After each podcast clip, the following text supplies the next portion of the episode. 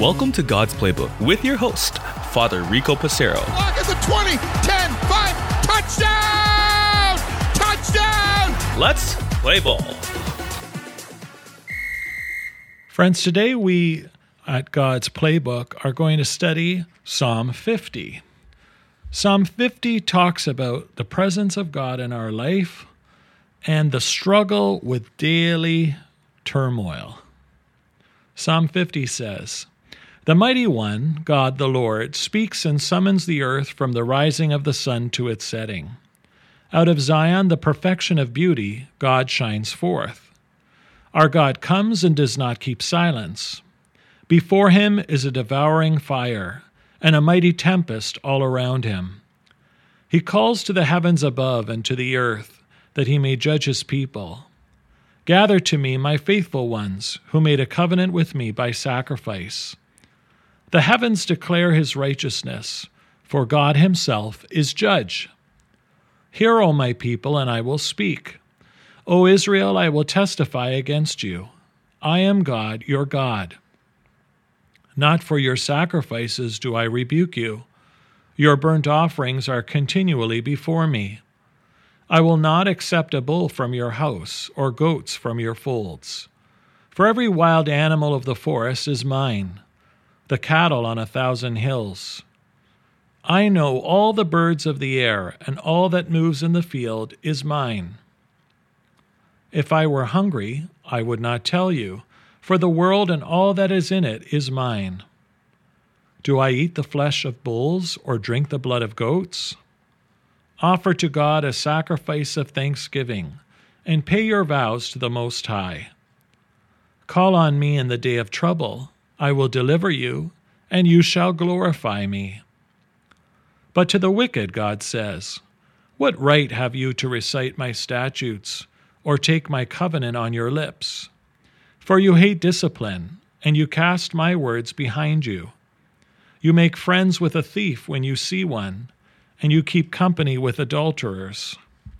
You give your mouth free rein for evil, and your tongue frames deceit. You sit and speak against your kin. You slander your own mother's child. These things you have done, and I have been silent. You thought that I was one just like yourself. But now I rebuke you and lay the charge before you. Mark this then, you who forget God, or I will tear you apart, and there will be no one to deliver. Those who bring thanksgiving as their sacrifice honor me. To those who go the right way, I will show the salvation of God. We see the struggle, eh, friends? God is giving us the contrast here between those who are faithful to Him and those who are far from faithful to Him.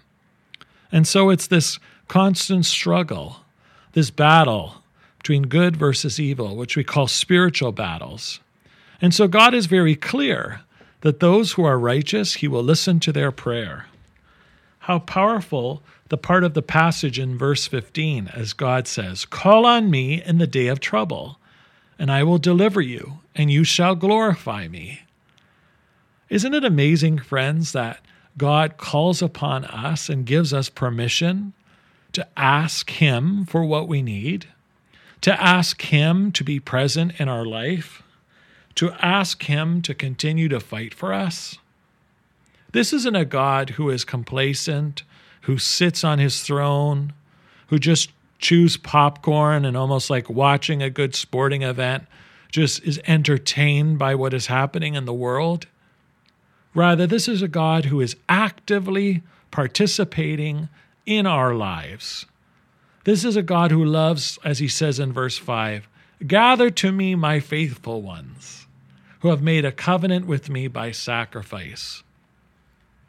Every time we celebrate the holy sacrifice of the Mass, friends, Every time we engage with God in prayer, whether it be verbal or silent prayer, we are showing our praise to Him and we are asking Him to take an active part in our daily lives. But notice the contrast as God speaks of the wicked.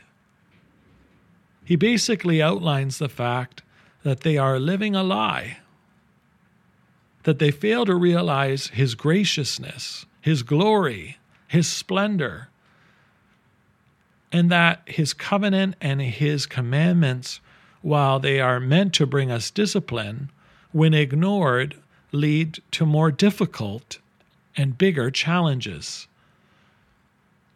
Indeed, it is important that we live that Christian authentic witness every day. And this is outlined in the second part of this psalm. But as it ends, those who bring thanksgiving as their sacrifice honor me.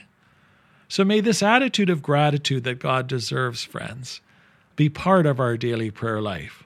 Not just asking for things, but in thanksgiving for the blessings given to us so that we can live as faithful and righteous friends of God and never fall into the traps of becoming complacent in our relationship with Him or forgetting the glory that God has for us. May this day be a day of praise to God. May we recommit ourselves to being more faithful to Him and also offering prayers for those who may easily take God for granted too. Lord, may you be praised in Psalm 50, for indeed, from the rising of the sun to its setting, may your name be praised, O God. For God's Playbook, I'm Father Rico. God loves you, and so do I.